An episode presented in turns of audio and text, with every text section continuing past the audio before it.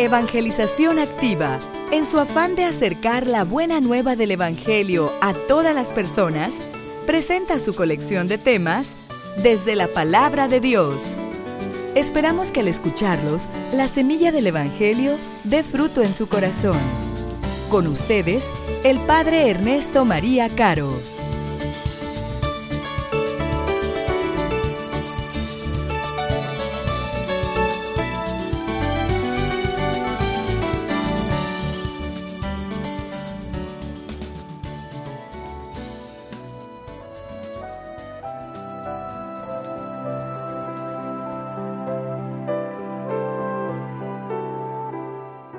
El primer día después del sábado, estando todavía oscuro, fue María Magdalena al sepulcro y vio removida la piedra que lo cerraba.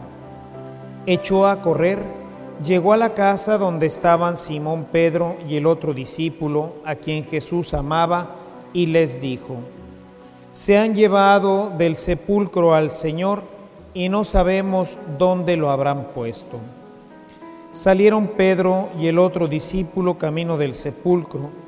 Los dos iban corriendo juntos, pero el otro discípulo corrió más a prisa que Pedro y llegó primero al sepulcro, e inclinándose miró los lienzos puestos en el suelo, pero no entró. En eso llegó también Simón Pedro que lo venía siguiendo y entró en el sepulcro. Contempló los lienzos puestos en el suelo y el sudario que había estado sobre la cabeza de Jesús, puesto no con los lienzos en el suelo, sino doblado en sitio aparte. Entonces entró también el otro discípulo, el que había llegado primero al sepulcro, y vio y creyó, porque hasta entonces no habían entendido las escrituras según las cuales Jesús debía resucitar de entre los muertos. Palabra del Señor.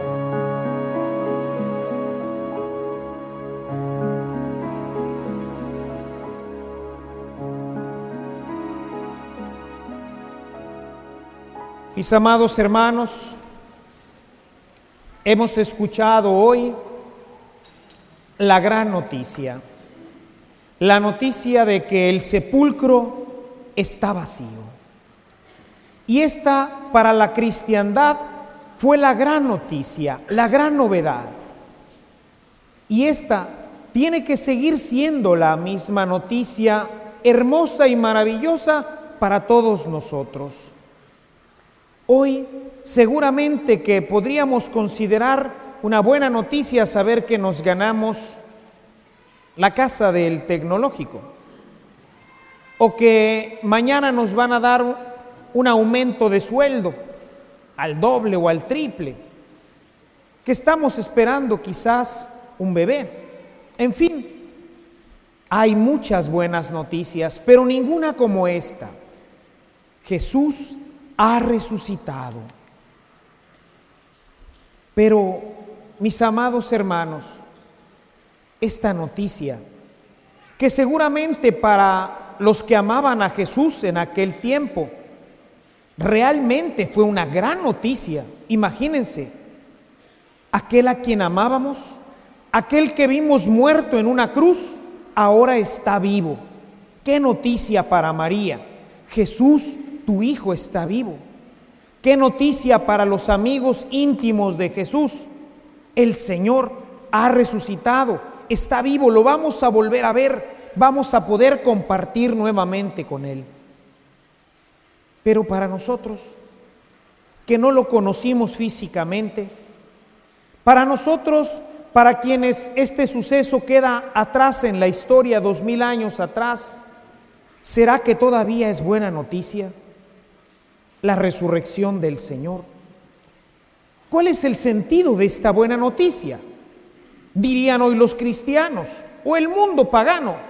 Buena noticia, que un muerto volvió a la vida pues felicitaciones por él o felicitaciones para sus seres queridos.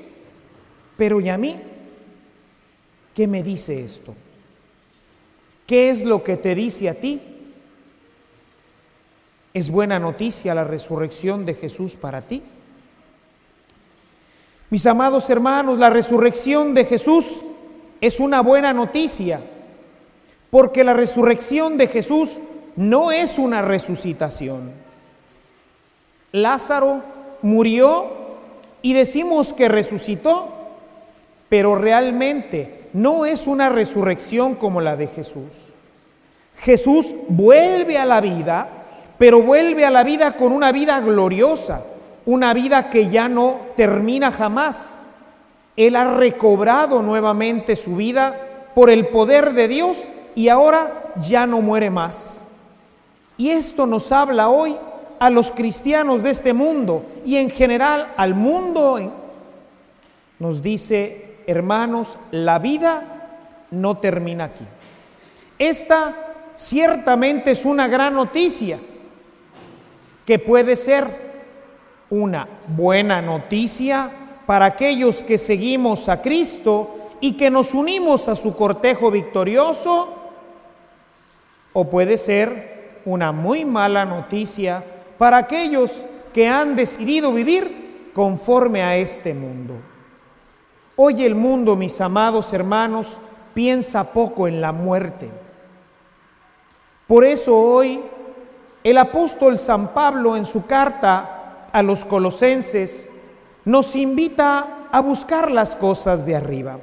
Quisiera que volviéramos a leer este pasaje, solamente los primeros versículos capítulo 3, los primeros tres versículos de la carta a los colosenses.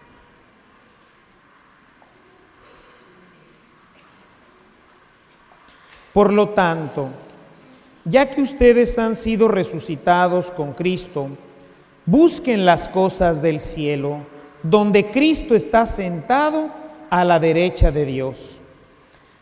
Piensen en las cosas del cielo no en las de la tierra, pues ustedes murieron y Dios les tiene reservado el vivir con Cristo.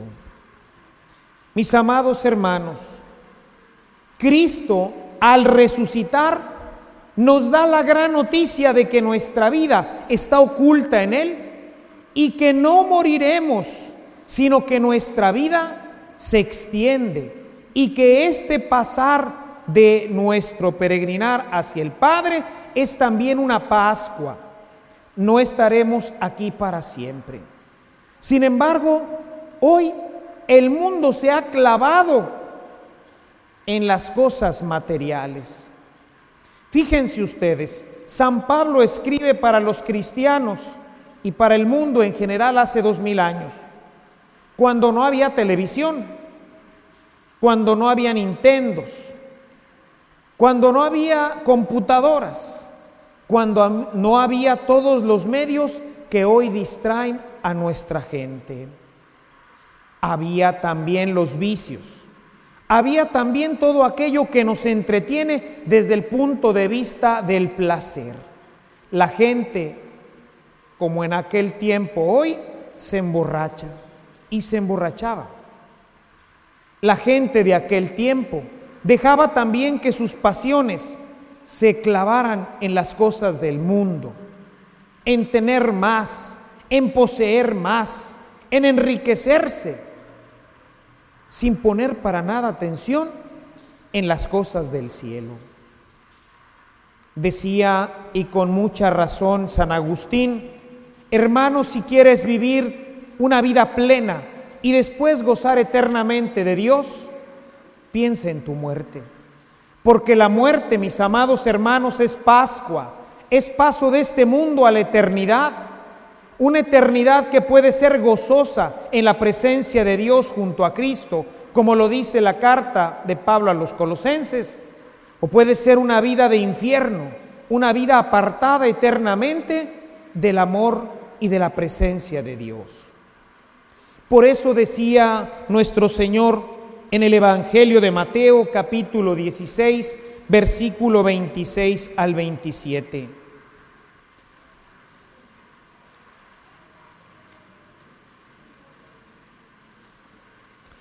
¿De qué le sirve al hombre ganar el mundo si se pierde la vida? ¿O cuánto podrá pagar el hombre por su vida? ¿Qué es lo que podremos dar, mis amados hermanos, a cambio de nuestra propia vida? ¿De qué nos sirve enriquecernos grandemente en este mundo? ¿Tener muchas casas y muchos automóviles? ¿De qué nos va a haber servido habernos pasado grandes farras? ¿De qué nos habrá servido el gozar de todo lo que hoy el mundo nos ofrece en diversiones, en placeres, en gustos, en lujos? ¿De qué nos va a servir si toda la eternidad, toda la eternidad la perdemos? Porque ¿cuánto tiempo podremos pasar en el placer? 50 años, 70 años, 100 años el más robusto y luego la eternidad.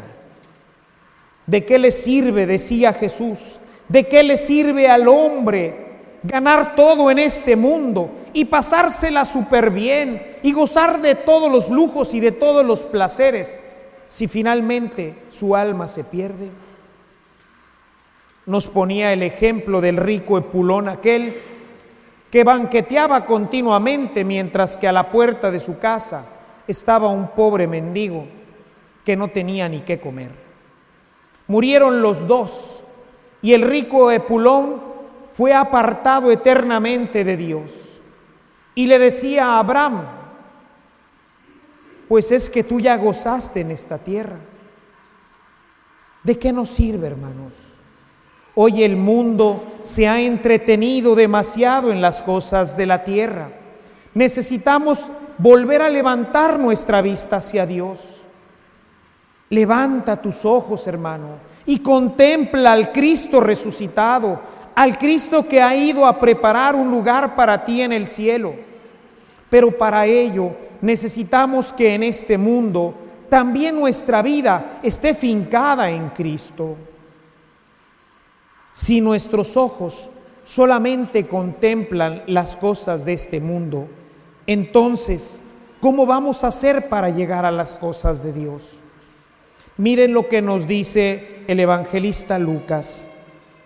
Lucas 12, 33, 34. Escuchemos la palabra del Señor.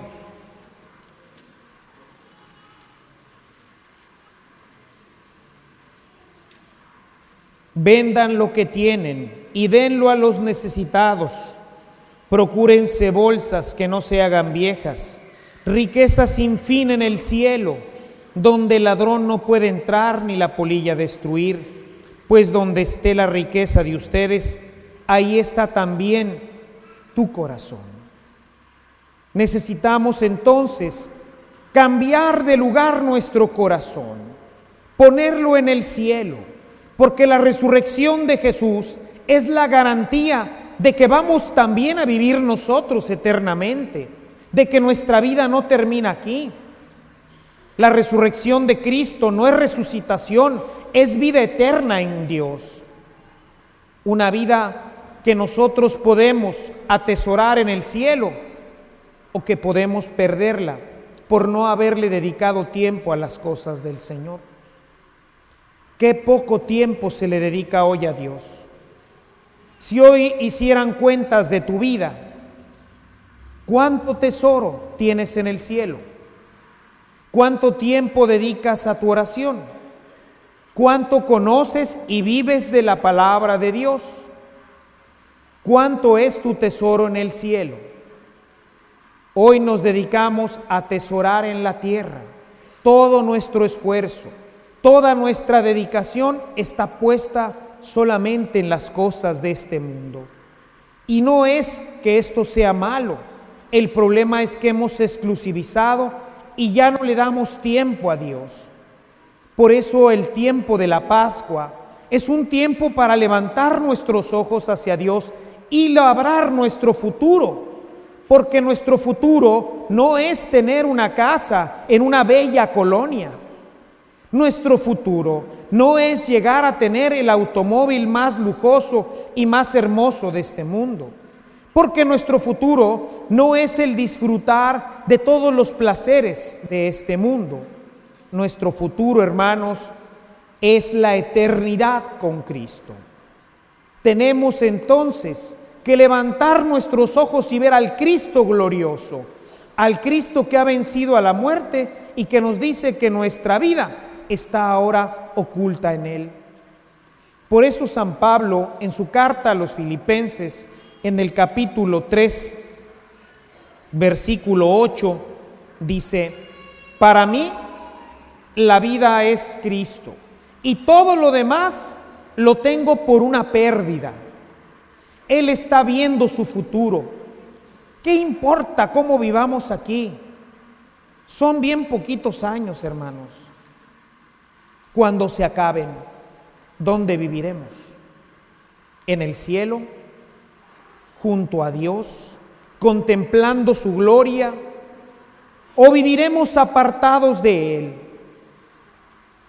San Ignacio, en la meditación central de sus ejercicios, invita al ejercitante a tomar partido. Dice, por este lado está el capitán Jesús y por este lado está el capitán Satanás. Y cada uno de nosotros tiene que tomar partido. Jesús entrará victorioso con todo su ejército y a todos los que le siguieron les dará posesión del reino. El capitán Satanás está vencido, ya desde ahora, y quedará vencido y no tomará parte en la victoria de Cristo. Nosotros hoy tenemos que tomar parte. Jesús ha vencido a la muerte, nos lo ha demostrado con su resurrección. Tomemos pues partido por él, que esta Pascua sea el tiempo de levantar nuevamente nuestra vista al cielo, de contemplar al capitán Jesús, de contemplar aquel victorioso guerrero que habiendo vencido a la muerte, ahora reina gloriosamente y nos invita a ser parte de su cortejo, a ser parte de esta gloria en la que ahora Él vive y que Él disfruta. Nosotros hoy tenemos la decisión Podemos seguir todavía con nuestros ojos solamente puestos en las cosas de este mundo o podemos, como nos lo dice el apóstol San Pablo hoy en su carta a los colosenses, levantar nuestros ojos al cielo y ver al capitán Jesús, al glorioso guerrero vencedor de la muerte que te ofrece a vivir eternamente con él.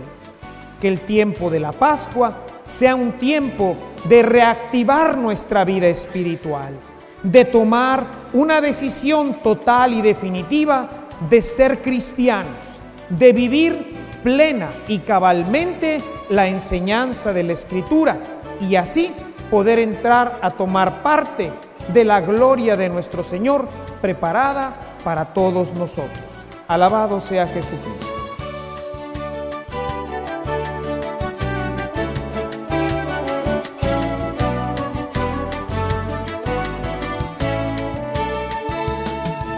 Si esta reflexión ha sido de utilidad para su vida espiritual, le invitamos a visitar nuestra página en internet www.evangelizacion.org.mx, en donde encontrará otros temas que seguramente continuarán produciendo fruto en usted.